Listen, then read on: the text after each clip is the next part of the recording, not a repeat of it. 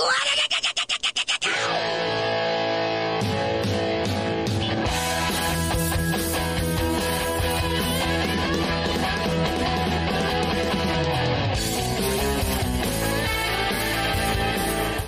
There's something wrong with the world today. The light bulb's getting dim. There's meltdown in the sky.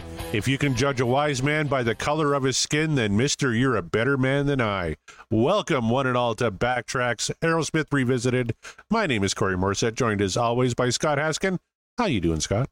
Corey, I'm doing great, my friend. Uh, first, before we get into anything Aerosmith, I want to say congratulations on 100 episodes of And the Podcast Will Rock. That's why We that's white. That's right. We recorded our 100th episode uh, this week. Uh, we kind of handed the reins over to our good friend Kevin Brown, and uh, we really didn't quite know what he had in store. He had us do a little homework. We had to do a, a top 10 songs, uh, our top 10 Van Halen songs that we've covered on the show already, the first 99 uh, tracks, uh, and a couple other questions that we did. And it was a heck of a lot of fun. I thought would be a 20, 30 minute show, turned into a, a three hour show. So that's going to be split into two parts uh, that you can find wherever you get your podcast from. But that's why Scott and I are recording very late this week, actually. That's a Thursday night as we sit down here. That's right. And we usually record on Monday. But I think you could pretty much count on any show that's not just a normal you and Mark spinning a song to go about three hours. That seems to be about the average for. That seems to be the norm. Yeah, yeah, you are well, 100% I'm, right. I'm very excited for you guys. It's really weird to see how big the wheel looks now because you guys don't have that many songs left. You've you've covered a good majority of their catalog. 27. We're at 27 yeah. songs left. So we got a few more left on this one, Scott. So you're not getting rid of me that easy. We got a ways not to go uh, when, when it comes to Aerosmith. I haven't even done like the, the final tally. Uh, it's got to be around 200 uh, tracks that we're talking about for, for Aerosmith here. And we're on uh, show 83. So, oh yeah, uh, a little way, a little ways to go, a little ways to go. We got, I would say, probably three years, maybe, maybe, yeah, give or take, yeah.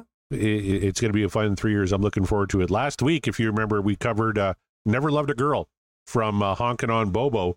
Uh, pretty good track. Did you ever? Did, afterwards, did you go back and listen to the original? I did. And you know what? I, I enjoyed her version of it. But let me ask you a question, Corey, because I, I really go back and forth with this do you tend to like the first version you've heard of a song more than another version, whether it's the original or not? That's interesting. I don't think I don't know if I've ever stopped to think about it that way, but I think you're probably right that I, I maybe like the first version I heard a, a little bit more than the original. I liked Aretha's; it was good, but it didn't have that. There was a spark I think that Aerosmith had in this one that I don't, I didn't quite feel from her nothing wrong with her version whatsoever, but I think they just put a little extra sass in it. Well, and you said a line in that show last week that I think that really hit home for me. That really summed up that song when you said Steven Tyler is singing it like he lived it. Yeah. Like not even wrote it like he lived it. And I thought, mm-hmm. yeah, you're exactly right. A great, great cover. Uh, nevertheless, it's not on the mixtape. right. Well, yeah, but I mean, it's up against such stiff competition that you know, it's yeah. it's as we always say, it's an uphill battle. Even though we've been changing out songs like you know, like dinner napkins lately.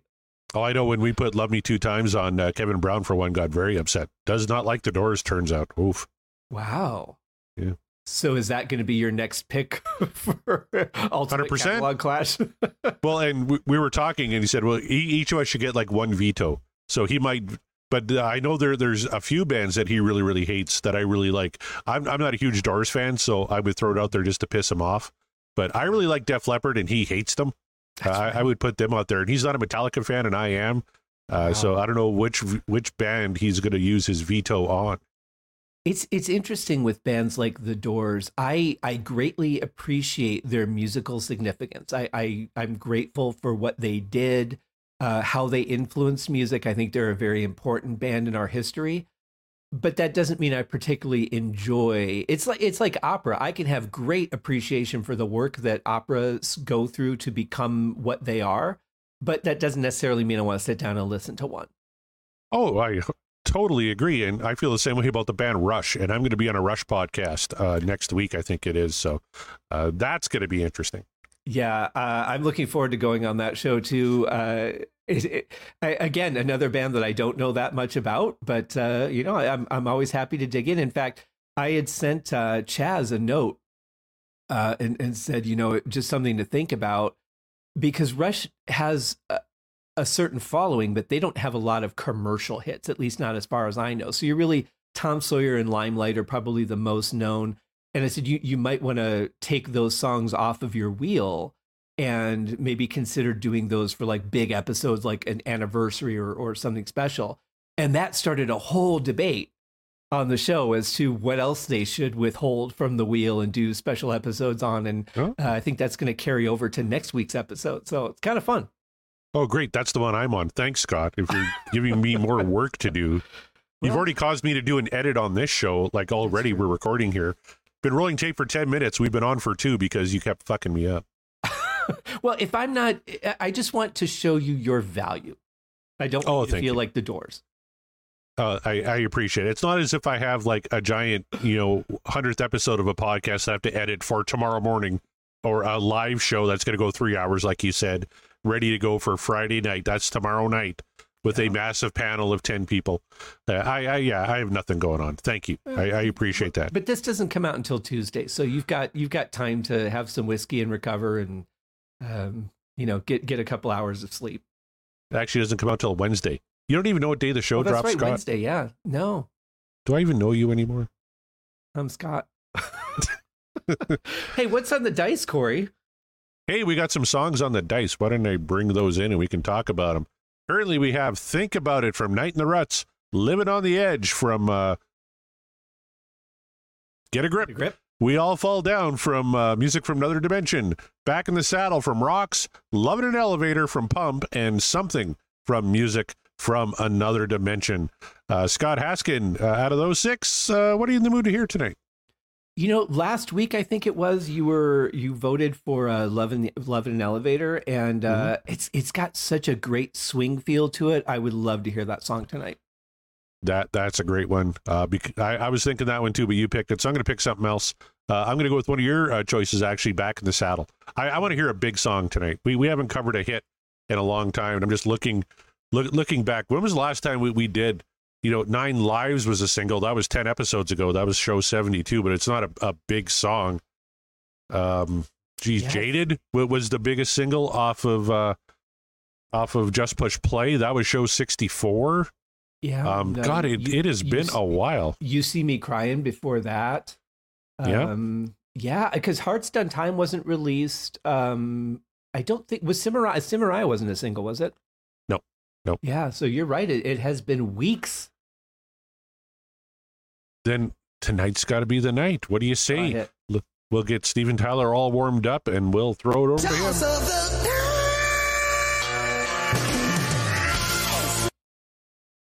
and we are going to come up with "Living on the Edge." This is a Scott Haskin uh, pick you put on the dice a couple weeks ago, and it's the song that the uh, lyric I took from at the beginning of the show. Well, that's just kismet. I, I think it is, and I had to play a little bit of that track for the audio uh, test here tonight, and Scott's like, "Oh, that's a really nice guitar tone." I'm like, "Well, we might be talking more about it because you put it on the dice, and now we have rolled it." What do you know about living on the edge? Uh, well, I mean, I live it uh, being a yeah, I guess yeah. Uh, it's it's life. You live in Las Vegas. Moment. I mean, yeah. Well, I mean, I've been maced, I've been stabbed, I've been set on fire, so I, I kind of mm-hmm. feel like I have a little bit lived on the edge. Uh, I don't. And that's just this last month. right since my last episode came out.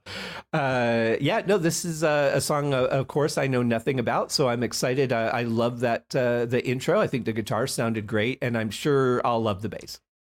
I tell you what, "Living on the Edge" was the first single uh, from Get a Grip, uh, released February 23rd, 1993. Uh, the uh, B sides were Don't Stop and Can't Stop Missing. It was uh, written by uh, Steven Tyler, Joe Perry, and Mark Hudson. Um, let's see. according to the band's biography, it was inspired by the 1992 Los Angeles riots. Uh, he also mentions that this song features the sound of a bass drum he stole from his high school. Four loud, four loud beats are heard from that drum in a pause between the final verse and the chorus. And you'll know that moment when we get to it. I'll pause for you though. But you hear very four loud, distinct beats. Apparently, that's from a bass drum he stole from a high school or from his high school specifically. I I could I could almost see stealing a, a, marching snare. Those are a little bit deeper than regular snares, but that would be kind of hard to sneak out. A bass drum, you're you're kind of saying, "Hey, catch me." yeah. I, I, can just see him strapping it on the front and running out of the school with an old security guard chasing him. Yeah. That's what living on the edge is all about. There you go. But, but, can you picture him running, but having it strapped to his chest, going boom, boom, boom, boom, while, he, while he's absolutely out the door? Yeah. Speaking Steven Tyler and Scott Haskin, I tell you, they live on the edge. We do. Uh, do we have any update on how he's uh, how he's recovering? Well, I got to tell you, I uh, I heard a rumor. Uh, this is not substantiated in any way, but uh, you know, if you follow a fellow by the name of Aero Fanatic, he is really kind of plugged in uh, to Aerosmith, and he had heard that the rest of the 23 tour is going to be postponed to 24 to really give Steven a chance to heal his vocal cords and, and come back at full strength. Um, that's not substantiated. That that's not uh, you know confirmed by anybody. According to him and his sources, uh, the the rerouting is kind of going on as we speak. But it sounds like you know Steven's not a spring chicken, and I, I think we all get that. And I, I, guess he really did a number on his on his vocal cords. Uh, and just tore him all to hell. So uh, if he needs the rest of the year to heal, I say rest up, and uh, we we want to see out there again. Uh, you know, this is the last go around for the band. I really want them to add some more dates so I can go see him one more time. But uh, if he needs the rest of uh, 2023, I say take it.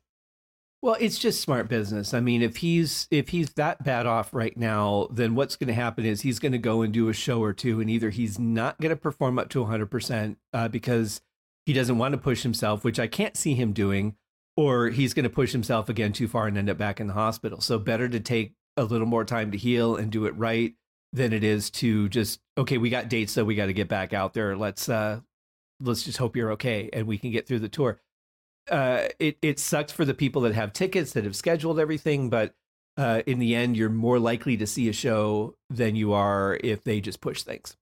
That's right. So uh, all the best to Steven Tyler. Uh, please uh, rest up, and if we got to wait to 2024 uh, to get you back on the road, so be it. I know I read a, an interview with the replacement drummer, and he was talking about how Joey. Kramer got injured right before the 2019 Vegas residency and then shortly after that, his wife uh, tragically, not unexpectedly, passed away. So that's why he's not currently on the tour. But right. uh, uh, the the drummer then went on to say, you know, I really kind of hope this is one of those farewell tours that goes on for like four or five years because I just got here. I've only played like you know four or five shows with Aerosmith. I want to keep going. I know they're tired and they're old and stuff, but uh, I'm ready to go for the next uh, decade if they want to. One of those never-ending farewell tours like the Eagles went on. That's still right. going on, I think. And speaking of never-ending farewell, tour, farewell tours, I just read that Ozzy is going to go back in the studio and do another album, and uh, his 60th farewell tour, I think. Yeah, yeah. He said he wants to do at least uh, at least one more tour. Like he's ready to hit the road again. So yeah. he, he can barely stand, but sure, why not? If if he can get through the show and uh, perform at a level that he feels is up to standard, I think that's great. I, I I think about you know whether he can stand or not, not being so much of an issue as far as the the potential performance, but it does make a difference as a vocalist because your diaphragm is not aligned the same way as it is if you're standing, and and uh, that can make a difference.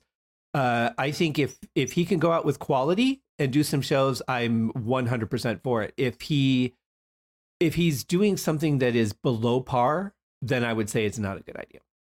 You know, we were talking about that uh, before we got on the uh, call tonight, Scott, about uh, Phil Collins, mm-hmm. because mm-hmm. um, he did a, a, a solo uh, tour where he had to sit in a chair. He obviously can't play drums anymore. He's had a ton of health issues. And then he just did the final uh, Genesis tour uh, where he sat in a chair and his son Nick took over on drums. But he's sitting down the whole time and he's singing. And w- would you want to go see a band like like Genesis if, if Phil Collins is just sitting in a chair? Like he's still Phil Collins. He's still cracking jokes he still sounded pretty good, like for a, mm-hmm. an old guy with a ton of health issues. But you know, it, it's just not quite the same. Is that the kind of performance you would shell out a couple hundred bucks to watch? Yeah, that's such a tough question because, uh, especially with a band like Genesis, because they're such an epic band. I did not, I, I've never seen them live, so it would be hard to say. I wouldn't want to go see them, but would I? Would I want my memory to be I, I would suppose I, this would be a rare case where I would probably read some reviews and see what people are saying. And, and if they thought, you know what, despite the fact that he's not physically 100%, it was still an amazing show. I would probably say it's it's worth giving it a shot. Um, but mm-hmm. if the reviews are, you know, it's just it's just not Genesis. It's not up to snuff. Um, I, I, know the guys in Deep Purple have said as they're on their their long goodbye tour for the last few years, um, they they've kind of said, you know, if if any of us are getting to the point where we're not performing to par, then we're just going to stop. That's going to be what what will stop us, and I I have to respect that um, because it's not fair to charge people and not give them their money's worth. Right. And I could get behind that, but I I have to kind of say for the band, I think they have their own integrity. I think if they couldn't perform up to a reasonable par, I don't think they'd do it. Hopefully that's the case. But what do you say? Uh, uh we've talked enough about depressing stuff about, uh, you know, our old rock heroes who just can't quite go out and do what we want them to do anymore, thanks to uh, the ravages of time. But yes. tell you what, back in 1993, Aerosmith was arguably the biggest band in the world. Uh, this is a monster album for him. This is the first single, uh, hit number 18 on the Billboard Hot 100. This is Living on the Edge.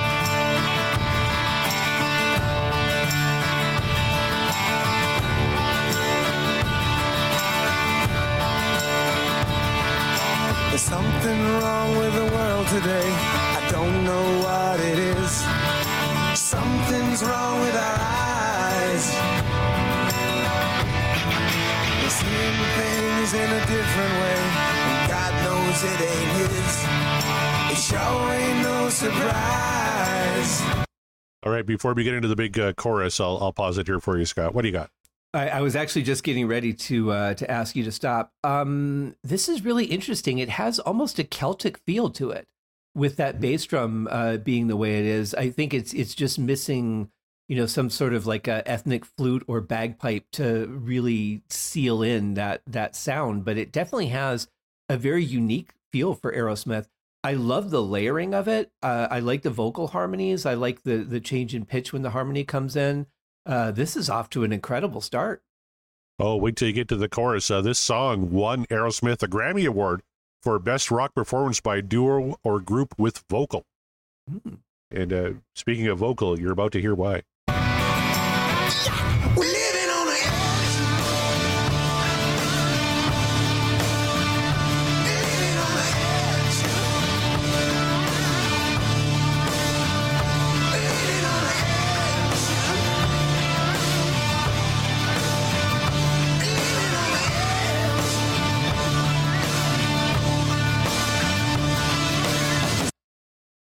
How about that chorus? That is a kick ass chorus. I love the change in tone. Um, I don't normally like when a drummer rides a crash cymbal like that, but they've got it pushed back far enough in the mix where it doesn't really intrude on things.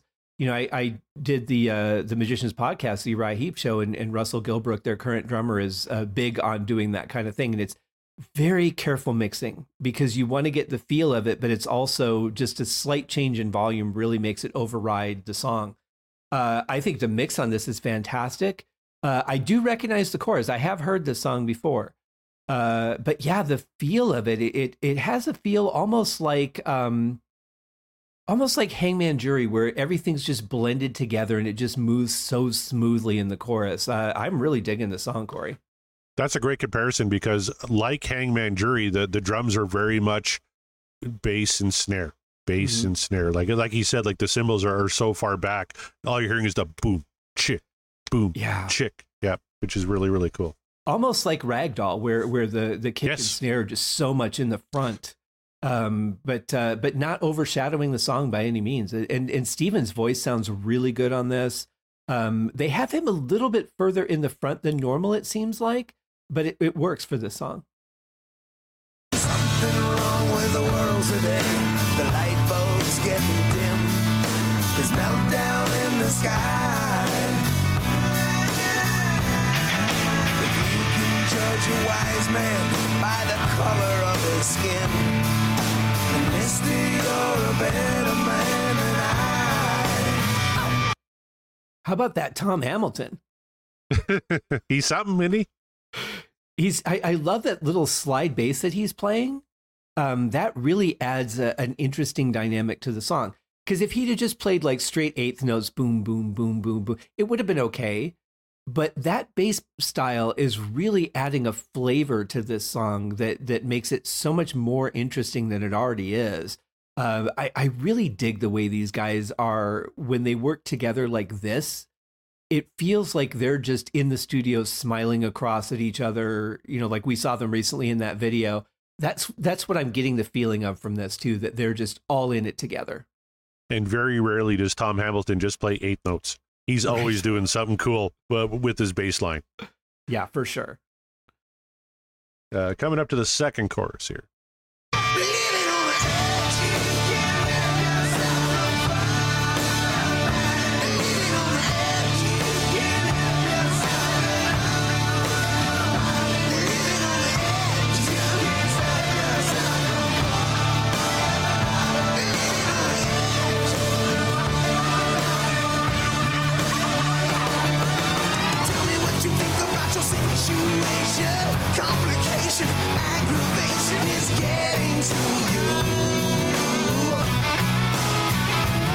I, I always like that this section kind of took you back, like almost into the ruts, almost into like rocks territory, where you're you're, you're getting that kind of dirty guitar groove again, and, and they bring it down.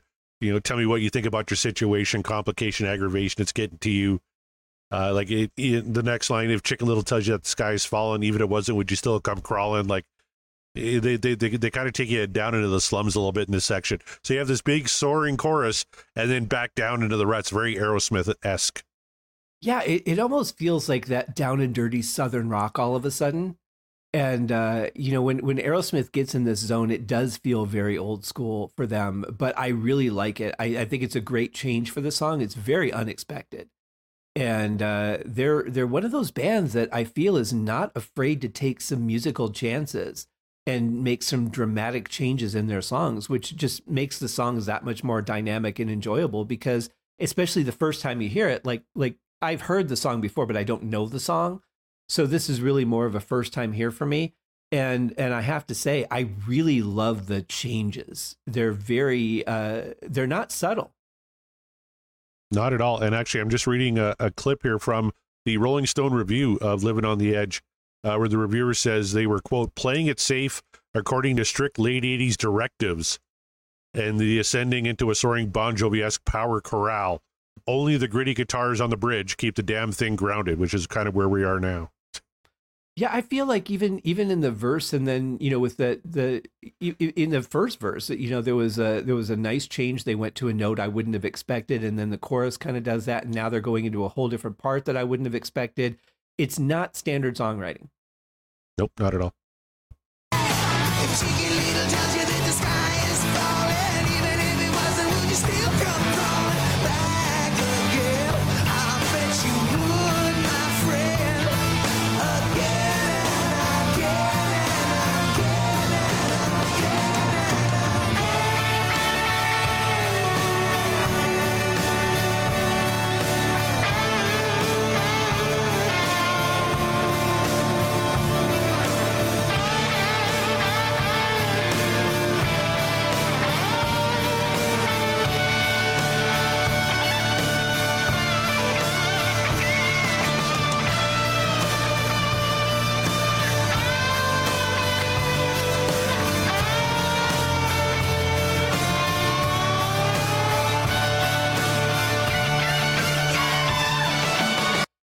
If you pick up Get a Grip, uh, the album version is uh, 607. They cut out that little tail bit of the guitar solo. This is the six minute, 21 second version, which is the full version of Living on the Edge. That seems like a lot of work for no reason. I know, right? because that, that little part kind of bridges the gap. You know, it it uh, it's a warm up for for the change. I really love guitar solos like this. There, I, I don't need somebody to play fast. I don't need somebody to slam in as many notes as they can. I want something that makes me feel something. And that was a really good emotional solo. It fit the song very, very well. I'm very much with you. Uh, the, the Yngwie Malmsteens of the world who are like, hey, look at all the notes I can play. Uh, I get quite bored with. But if you're like a Steve Vai, Eddie Van Halen who can do that and tell me a story, all the better. But I gravitate to guys like Joe Perry, like Jimmy Page, like Billy Gibbons, uh, uh guys who really just kind of you know have that feel and, and that tone to it. One cool thing about that guitar solo in the video, uh, Joe Perry is playing on a railroad track with a freight train coming towards him. It's the exact same railroad track where they filmed the infamous train scene in the movie Stand By Me. Oh, no kidding. Yeah. Very interesting. Uh, yeah, I'm with you. I, I like guitarists that, uh, you know, I, I, there's a couple of Yngwie albums I liked. I've covered them on the Haskin Cast podcast, the first couple that he did. Uh, but I think it's more just that I liked the songs. I like the vocalist um, it, it isn't a matter so much of me liking his guitar style. I think the, the songs are, are written well, but I think they're very overplayed. And I and I remember on pretty much every episode, I'm like, here we go again. you know, uh, in fact, the guys from the Deep Purple podcast were just at a uh, Glenn Hughes Yngwie Malmsteen show, and they right. did uh, they did a show on that, and uh, not very impressed. You know, it's no? um, he he's very much a showman. Uh, but I, I I think he he just thinks on a level that I think it's it's kind of like jazz fusion. A lot of people don't understand jazz fusion; they can't grip it musically, so they shy away from it. And I think he is like the jazz fusion musician of rock and roll, where he he writes stuff that may be technically amazing. And I remember watching Terry Bozzio Terry Bozzio videos too when when I worked at the music store um, he writes some amazing drum parts. He was a drummer for Missing Persons, and you know did some stuff with Frank Zappa. He can write some amazing stuff, but where do you apply it musically? You know, with with other musicians, and I kind of feel like Yngwie's in that category. Like you can play some amazing stuff, but that doesn't make it enjoyable for a lot of people to listen to. Do you remember when we played a little bit of uh, the Dream On cover that uh, Ronnie James Dio did with Yngwie Malmsteen playing mm-hmm. guitar on it? Uh, yeah. And like Dream On, very simple melody right there. And there's angry. Like, oh my god. well, and it and it kind of begs the question, like, why would you why would you get a guitarist that won't get the song to play it? I mean, when you're doing a tribute, yeah, you you want to inject a little personal flavor, but at the same point, it's a classic song. It's a song that it has to be delivered a certain way with within a certain bound of it, you know, and you know he's just going to look at that and go, okay, I'm over here though, you know, and, and play it the way I play it. So I, I don't know why you would go for a guide like that for for that kind of gig, but uh, you know, he there's nothing wrong with the way he plays. I just am not one that typically enjoys that overplayed style.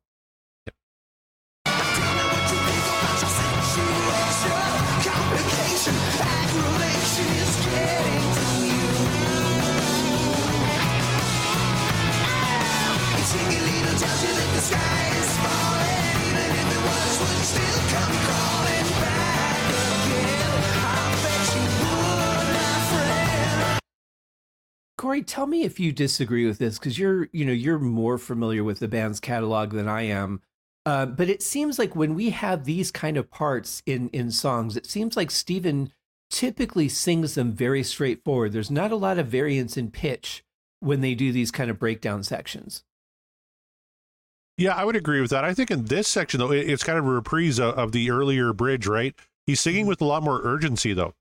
Like the, this is a song that has some political, social commentary undertones to it. Mm-hmm. So I, I was sitting there thinking, like, you really get that coming through. Like now that we're getting the reprise at the bridge, it's the same bridge, but he's singing it with a little more urgency. Like he, like the, you know, the the tone, like the, like you said, melody, everything's the same, but mm-hmm. you know, just uh, urgency wise, he, he's throwing a little bit more into it, which I think is kind of cool. So normally, I would agree with you. Here, I think he gives us a little bit extra uh, on the on the second bridge section. I think at the end of the lines, yeah, it was the first couple, the beginnings of the lines where it just kind of dawned on me where I'm like, yeah, this is kind of a standard type of, of formula for him. Uh, I don't want to say formula because that's really not a good word, but uh, style. I'll, I'll, say style. I think is is a better selection. But uh, yeah, I, I, just happened to think about that, and as I was just quickly going in my head through some of the other songs, I'm like, that is a pretty common uh, performance choice for him. But yeah, I, I agree, especially in this this last repeat uh, I, I do feel a better sense of urgency, especially the last half of each line.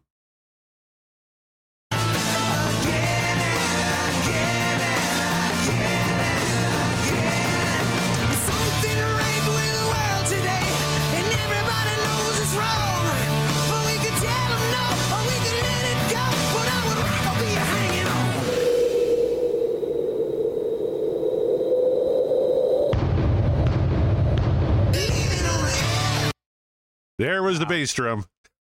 yeah, and and beautifully recorded. I I might add that that reverb they have on it. That's not always the easiest to achieve because you have to shave off a little bit of the attack, and the attack is the strike. So when the stick hits the head, that's the attack. Everything after that is decay. And to really get that reverb without it clipping and causing some distortion, you have to shave a little bit of that attack off or use a softer like like more like a bass drum mallet or something with felt on it. Um, but that sounded fantastic. I love that abrupt stop too. I think that was such a dramatic change. Uh, very unexpected very much to the point of what you were saying that sense of urgency that build he was bringing up to that. Uh, from the time that we restarted the song i loved where it went. Uh, it, it went next level sense of urgency right after that and then just that stop was so powerful. Uh, you don't hear them doing that very often. No, and on that lyric is perfect too. Uh, but we can tell them no, or we could let it go. But I would rather be a hanging on, and then there's that hard stop, like you're hanging on for yeah. dear life, and you hear the wind, and you're wondering, and you're just kind of waiting, waiting, and then the big bass drum kicks in, the boom, boom, boom. We're living on the edge, like oh, it's masterfully done. It's probably my favorite part of the song.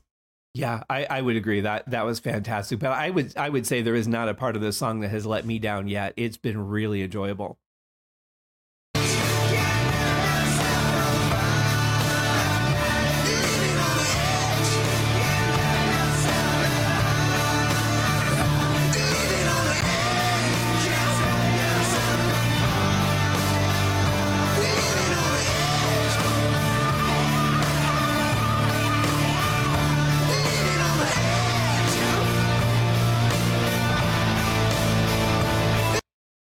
Is he singing another track behind this going like yeah yeah yeah yeah he did have that in there yeah just a little, little little screeching. He has the three he has uh living on the edge and then he's singing you can't help yourself from falling you can't help mm-hmm. yourself at all.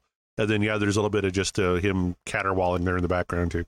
You know i'm i'm normally not a fan of that but i i think that really works for this song. I think that adds it's, it's just another next level sound to have in there uh, you could have also done that with a guitar track, um, just you know playing a, a higher note uh, on mm-hmm. top of that. But there's there's a passion in his voice that I'm hearing that really just gives an, a bit more of a a powerful statement to this song.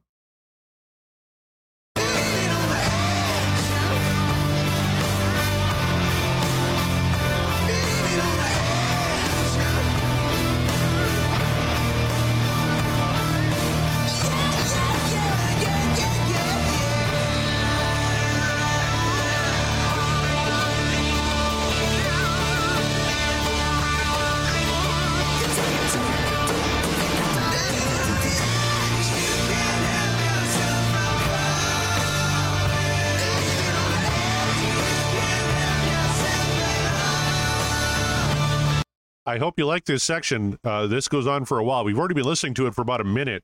Uh, we're 4 to 37 into the song. The song is 621. So you're, you're, you're going to hear this refrain quite a bit while the song goes out. Well, and, and you said this was released, right? This, this was a single? It was, yep. Was this the, did they do a, an edit for the single? Because usually a single wouldn't be this long. Yeah, no, I, I think the only edit on this was the 607 uh, version of the song. Wow. Okay. Uh, no, I, I do like it. It is it is starting to wear a little bit on me because I think they could they could add some other things and make it a little bit more interesting. Which which I've noticed they tend to do. They tend to say, "Hey, here's a really cool part. Let's play this for a little bit." Um, no, norm and normally in this spot, like towards the end of the song. Um, but let's see where it goes.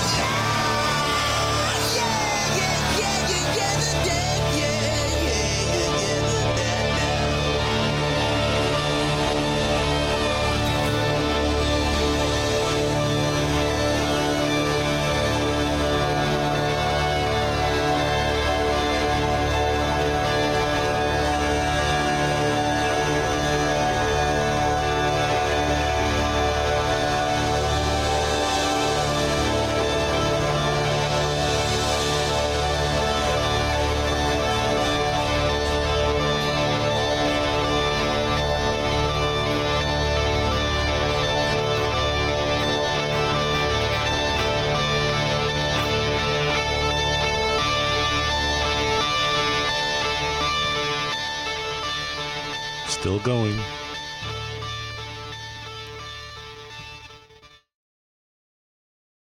That is Living on the Edge, the uh, full version uh, from the CD Get a Grip. The album version uh, shaves 14 seconds off. I still say you can cut a minute out of the end, and the song is just fine. Yeah, I, I like that. Um, I, I, don't know if it's called a build if you're in a descending scale, but they were playing the, the chords that just kept getting lower and lower. I like yeah. the idea of that, but I, I think that they really could have shaved a good minute, minute and a half off of the song. The other thing that, that I didn't like was that little bit of scatting that uh, Steven did at the end, that what it takes, you know, uh, just yeah, like, damn it, damn it, damn it, damn it, damn it, damn it. It didn't really fit the song. I, I didn't think. No. You know, uh, I, I, was I was getting ready to say, you know, we might we might have a little bit of a battle for uh, the mixtape here, but um, I don't know how I feel about the last couple minutes of the song. I, I, I don't think they were that could have been done much more efficiently and it and it been more enjoyable, I think. But is it enough to uh, to ruin the song for you? That's the question because Living on the Edge, pretty big hit for the band, pretty uh, iconic song. Uh, if it's going on the mixtape, it would be going on side B, the all-time Arrow Top 9, currently populated with Let the Music Do the Talking, Chip Away the Stone, The Other Side, Home Tonight, Crazy, Eat the Rich, Mama Kin, Shut Up and Dance, and Love Me Two Times. Scott Haskin, I believe it's your turn to go first. Uh, you know the, the last the last sixty seconds aside, think about everything else that you heard uh, about this song, and let's have a discussion. Yeah, I I think if if you're looking at it from that standpoint, I think it's an absolutely fantastic song. I mean, it, it had me from the very beginning. Uh, I loved the changes in it. I thought there was some really nice dramatic chances that they took that really paid off. Um, but we have to take the song as the whole when we're looking at should this be on the ultimate selections. I would say I I could probably still be convinced uh, when when I'm looking at the list of songs and and how I feel about them.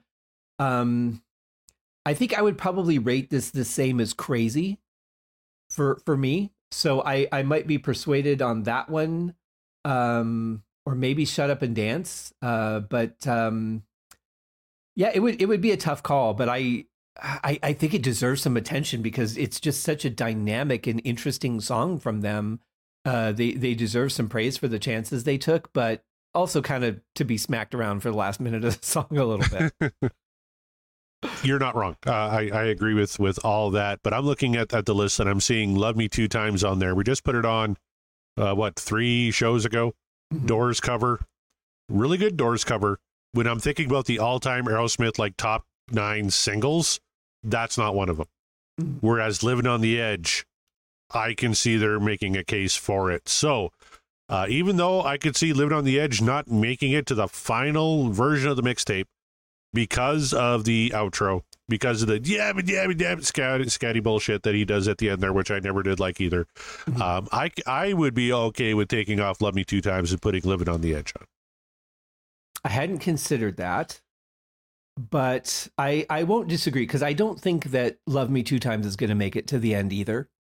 Uh, I don't know that this one will, but I I would say it's a stronger song than Love Me Two Times, even though to to Aerosmith's credit, and this is a big thing coming from me, I have not been able to get that song out of my head since we you know, I'll just be sitting here doing something and I'll be like, dun, dun, dun, dun, dun you know, and, and that's, that's a big thing for me because my head changes constantly. Like it's just always thinking of something else. So for that to stick with me is a pretty strong point. Uh, but you're right. I think, I think, um, this chorus will stick with me. That dramatic stop with the wind and then the stolen bass drum. Uh, I love the sound of that. The production on this is fantastic. And you know, one thing that we haven't talked about a lot is Joey Kramer. And I love one thing, especially about his style, is that he's an incredibly patient drummer. He's very happy to be the backbone and not somebody who's got to do a fill into every chorus and a fill into every, you know, every transition he's very straightforward and then he does this one big transitionary fill that he is so good at you know uh, we've heard it so many times from him and it's it's like three measures longer than a standard fill but he's so good at that dramatic change and he really deserves some credit in this song too. Hundred percent. Drums are great. They're mixed great. Uh, Mhm. I love Bruce Fairbairn as a producer. Uh, of course, he did Permanent Vacation, he did Pump, and he did Get a Grip, and those are like the the trifecta of new Aerosmith. That's for sure. They're the three best records. Yeah. Uh, you know, since Toys in the Attic and Rocks. So uh, we're in agreement. Then Living on the Edge is replacing Love Me Two Times on the mixtape, and that's really not a knock on Love Me Two Times. I love that cover. I, I like it better than the Doors version, to be honest with you. I'm not a huge Doors guy, but I do love Aerosmith's version of it. But when I'm thinking all time Aerosmith top singles, uh, I'm not thinking Love Me Two Times. I'm thinking Living on the Edge. And like you said, it may not find a spot on the final version of the mixtape, but it absolutely deserves a spot right now. Well, and, and I think honestly, anything that we have on the mixtape, anything that we remove it with, has got to be something pretty substantial. So I don't think that anything is a knock on on removing any song because they got on that list for a reason. Yep. You know, but we've got so much ground yet to cover. I don't know how many of these songs that are on there now on either side will still be there because we've got a long way to go. Oh, I know. It can be completely different uh, w- when we get the show 300 and whatever. If we're looking at the mixtape, like these are all songs from the 200s. We don't have anything from the first uh, 200 episodes on the mixtape anymore. Yeah, and and it's almost uh because because music a lot of times is so much in the moment. You know, here's what this song made me feel right now whereas I'm not as connected to the way Crazy made me feel when we listened to it, for example, because that was a long time ago. Yeah. And uh and a lot of it is the order that you draw songs in, the mood that you're in when you hear them. Uh, there's so many factors that go into it. Uh it, it's it's really not a matter of are these the absolute best songs from Aerosmith? It's the what was the conclusion of our consensus from the way it played out is really more what it because you could take 80% of their catalog probably and put it on that tape and, and be perfectly happy but Yeah. it's really just here's the way it fell and here's the way our choices ended up Exactly. I, I think back to Crazy. That was what 51 shows ago. Uh, we had John Mariano. We had our good friend Jeff Saunders and a whole pile of whiskey, and we we blasted through like three songs that night, and that was one of them. Uh, the third song we did that night was "I Don't Want to Lick Your Thing," uh, Mhm. which I, I don't even remember recording that one. I think I was three sheets to the wind, but that that definitely benefited from just being in a good mood with some good friends, listening to Crazy. Uh, I, I see it on the list now. And I'm like, oh, that, that's not going to stay there forever. Crazy has its issues, but I remember listening to it in the moment, thinking this is one of the best songs they ever did. Right. And I and I don't just think that was the whiskey or the exhaustion. I think that you're absolutely right. And I don't I wasn't on that show, I don't believe. Yeah. So that so I but I remember I mean, you know, I listened to all the episodes as they as they came out cuz you know, I was following the show from the beginning. And um yeah, I do remember it being a very powerful song. Uh, I like the song. I think it's a great Aerosmith song and honestly, it is a great representation of them. Will it stay forever? I don't think so, but who knows? Who knows? All right. Uh, with that, Scott Haskin, uh, Yes, let's wrap this one up. Uh, by the way, I got to correct myself. Uh, Crazy was show 32. It wasn't in the 50s. In the th- it was 32. You came on on show 40, so that's Yes. why you weren't on that episode. So That's right. yeah. Um, uh, maybe before I uh, uh, collapse here and fuck up anymore, why don't you tell the fine folks about the Deep Dive Podcasting Network? I would be happy to do that, Corey, because we've got a lot of great shows. Of course, besides this show, you and our old friend John do the show Backtracks theme music, covering different songs from uh, films, which I am just enjoying the hell out of. Uh, also, you do a show with our friend Mark Kameyer, and the podcast will rock. And once again, congratulations on 100 episodes. That's absolutely fantastic. Uh. I remember, you know, all the the different milestones. I just hit uh, 350 on the Haskincast podcast. The Uriah Heep podcast was 398, uh, covering their catalog. And man, every time you hit one of those milestones, you just kind of look back and go, "This has been a lot of work," but every moment of it has just been worth it. Yeah, You know, Could not agree more. I get I, like 100 episodes to you is like quaint. Like, like oh yeah, the, the- you made it to 100. Good job. Here's your like bronze star. Like Well, you know, it's it's funny. Uh, early this morning, there was a, a live stream of the Deep Purple podcast, and I, I tried to make those, and it was early enough for me uh, to be able to be on it. And uh, I was joking with the guys because I actually had wanted to do a Deep Purple podcast myself, but I will only do those kind of shows if I can get the endorsement of the band, so I can you know do the show the way I want it to. And I have not been able to get that endorsement from Deep Purple. And, and they were joking about there being no other show. And I said, Well, I tried to take you down you know, and they said, well, yeah, if you did, uh, they're on episode, they're in their 300s. And they said, you would have already surpassed us if you started the show this week. it's like, it's not that far off, really. Uh, but you also do a show with our friend Kevin, uh, the Ultimate Catalog Clash. You guys are currently going through Genesis, uh, not, not too far from the end, but uh, you're getting there. That's been yeah. amazing. Kevin, not to be outdone by the Corey podcast universe, has a couple shows on his own. He's got the Tom Petty podcast or Tom Petty Project, and also Seaside Pod Review. Uh, I did my show on Uriah Heep, the, the Magicians podcast, and even though that is pretty much done until they go back in the studio and do another album, uh, that will always be there for people to enjoy. Uh, Nate and John, of course, I mentioned at the Deep Purple podcast.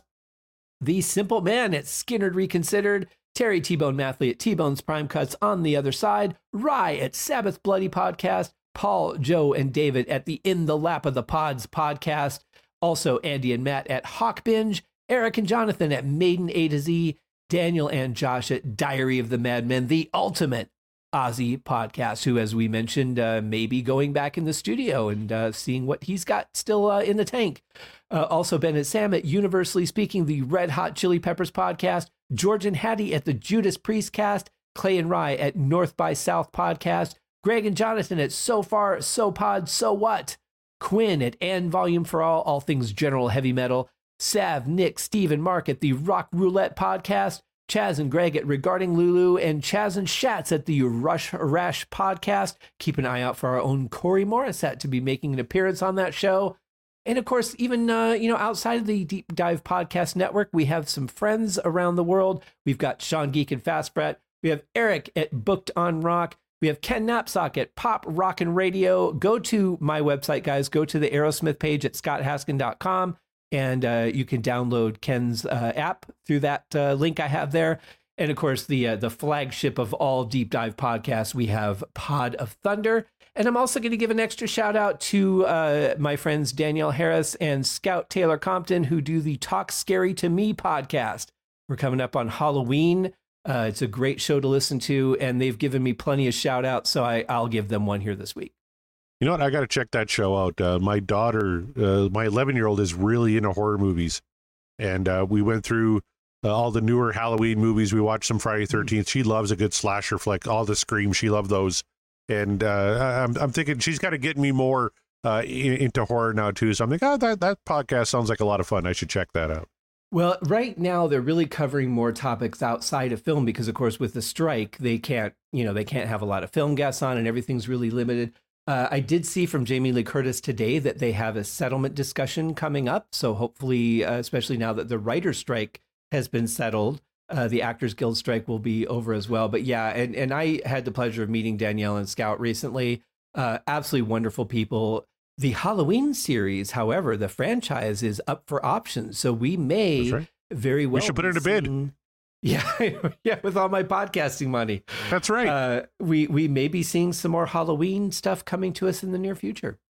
Yeah, I saw that the uh, leading company for the Halloween franchise is A24, and they do like a lot of smaller independent films like uh, mm-hmm. Ladybird and stuff like that, right? Like they, they don't do big budget stuff. They usually don't do horror stuff either. So that's really interesting that A24 uh, is leading uh, right now in, in getting the rights to Halloween. That'd be really cool if they got it. I, I would like to see what they would do with it. Uh, I would be I wouldn't be surprised though if Full Moon comes in and make a, makes a bid for it because that's really kind of up their alley. It's a cash cow, I tell you. It doesn't matter how many times they kill Michael Myers, he just keeps coming back. Exactly, just like Corey Morissette's podcast universe. Uh, un- until the entire world implodes on me, which feels like it could be any minute. But before that happens, on behalf of Scott Haskin, my uh, name is Corey Morissette. Corey. Corey. Oh, Jeebus. Yes. Oh, we, we got a whole a bunch business. of stuff to do. We got a whole bunch of stuff to do. Uh, not not uh, forgetting this either. Scott Haskin, how many times has Aerosmith performed "Living on the Edge"? I'm going to say this was a big win for them. I, I would love to hear a live version of this, to be honest. And I'm not big on live versions, but uh, I think this would be a fun one. I think they did this one a lot. I'm going to say 312 times. You think that's a lot? Yeah, because they've got so many songs that they have to rotate in and out of their shows. If if they didn't have so many in their catalog to play, I, I would probably pick a higher number. But uh, I'm going to go with that. All right. Well, the correct number is 923 times. Holy shit. wow. They first played it in 1993 and they last played it September 9th, 2023.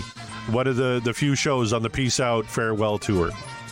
Well, it's a great song to pick for their their farewell tour, I have to say, because I, it, you know, obviously we put it on the tape. It's a great representation for them. Um, now I really want to go see them live because I, I want to see them do the song. I, they're, they're still doing it, and like you said, you wanted to hear a live version. Uh, there's a few out there. Uh, Donington has it on there. Uh, the uh, Little South of Sanity double live album has uh, "Living on the Edge" on there, so you can definitely check out live versions out there. Uh, I got to see him perform it live in mine, and it was it was a great, great performance. So, nice. nine hundred and twenty-three times. Wow, uh, that's that's got to be one of their top. I mean, uh, aside from like "Back in the Saddle" and "Toys in the Attic," that's got to be up there. Well, let's check it out here. I think I can look up their their uh, top songs. "Lit on the Edge" is actually top ten. It's number ten most hmm. performed Aerosmith song. Uh, and uh, beating it is uh, well, Rag Doll uh, you know, beating it by nine performances. And then you get stuff like Draw the Line. Actually, their number one song, I won't tell you what it is, but their number one song has been played 1,726 times. I'm going to just make a guess, and, and don't tell me, we'll save this for something, but I'm going to guess it's Back in the Saddle. Okay. That is your guess? That's my guess. Okay. Do, do you want me to tell you if you're right or wrong? Okay. Very wrong. Very wrong. Is it Toys in the Attic? Nope. Back in the Saddle's wow. top 20. Okay. Toys in the Attic is top 10. Yeah. Hmm. I don't know. I mean, there's so many it could be, but I, I, I have to go back to like earlier albums because they, that would have the the best chance of being played the most amount of times. But I mean, they've done so many shows. Even if they didn't start playing something until the 90s, it could still be in the thousands. Oh, easily. Like I, am looking at uh, "Stop Messing Around," the show that Joe did, mm-hmm. uh, as much as he humanly could, is number 16 uh, on their most wow. played list at 762 times. Which, which is hopefully where it will end. It has to. And Bright Light Fright, I think, was 15 times. Yeah, right. Like, where's the where's the sanity in that? I know, right? But you also Crazy. you also have to think too about the the fact that their state of mind wasn't always the clearest when they're picking set lists and you know it's not like they're looking at the set list and going you know these would be good songs or let's do something different or whatever. I mean you're you're tied into we have to do certain songs otherwise people will be upset so we're locked into certain things. Then there's the I want to do this song pick. Then there's the I don't care what you guys want to do I just want to play. Uh, there's yep. so much that goes into those set lists. So um, it's interesting where it comes out. All right. Well, Scott, we do have one last piece of business to take care of, and that means uh, you have to replace Living on the Edge on the dice for next week. So, I do. Your last uh, couple of choices here uh, have been uh, big hits. Are you going to go the big hit route again? Or are you going to go something a little more obscure? We have a lot of current or like newer Aerosmith on there. We only have one song before 87 on there right now. Or, you, or it's two. Sorry, we have two.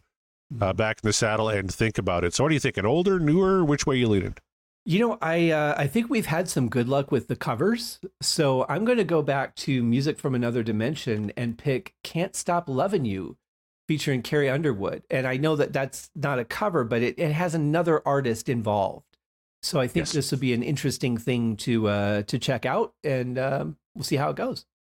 One of the uh, singles uh, from uh, Music from Another Dimension, and uh, around that time, Steven was leading more country, uh, hence uh, Carrie Underwood uh, performing on that one. So I'm looking forward to seeing her performance as part of the uh, Grey Cup this year. I have to think it was her performance on the Netflix series Cobra Kai at the end of season four that pushed her over the edge. Clearly, clearly. she was so we now for that. No, nobody at all. But now we have three songs from Music from Another Dimension on the oh, dice for do, next week. Yeah. So we, we got to hit one of them for crying yeah. out loud. We oh, got to get sure. rid of that record. Yeah. But until then, on behalf of Scott Haskin, my name is Corey Morissette. Thank you very much for listening. And as always, let's give the final word to Steven Tyler.